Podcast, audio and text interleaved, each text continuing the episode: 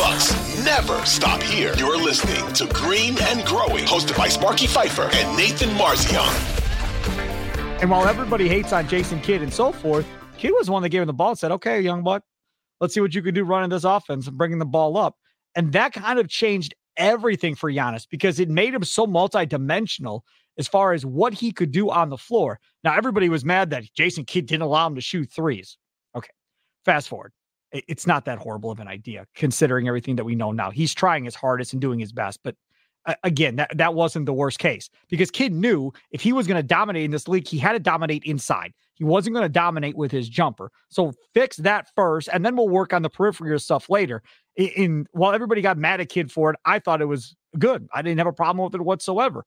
And he was part of the main reason I think that Giannis took the steps he took, introducing him to KG and getting that mentality. Kobe Bryant and the friendship that developed between Giannis and Kobe Bryant before Kobe passed away, and that mentality and, and how Kobe went about his business.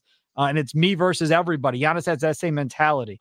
Um, the brief interaction with John Stockton, the one uh, camp or a couple practices that they had, like all of those people that Kidd was able to bring in and let Giannis absorb their knowledge and their mentality and how they approach things.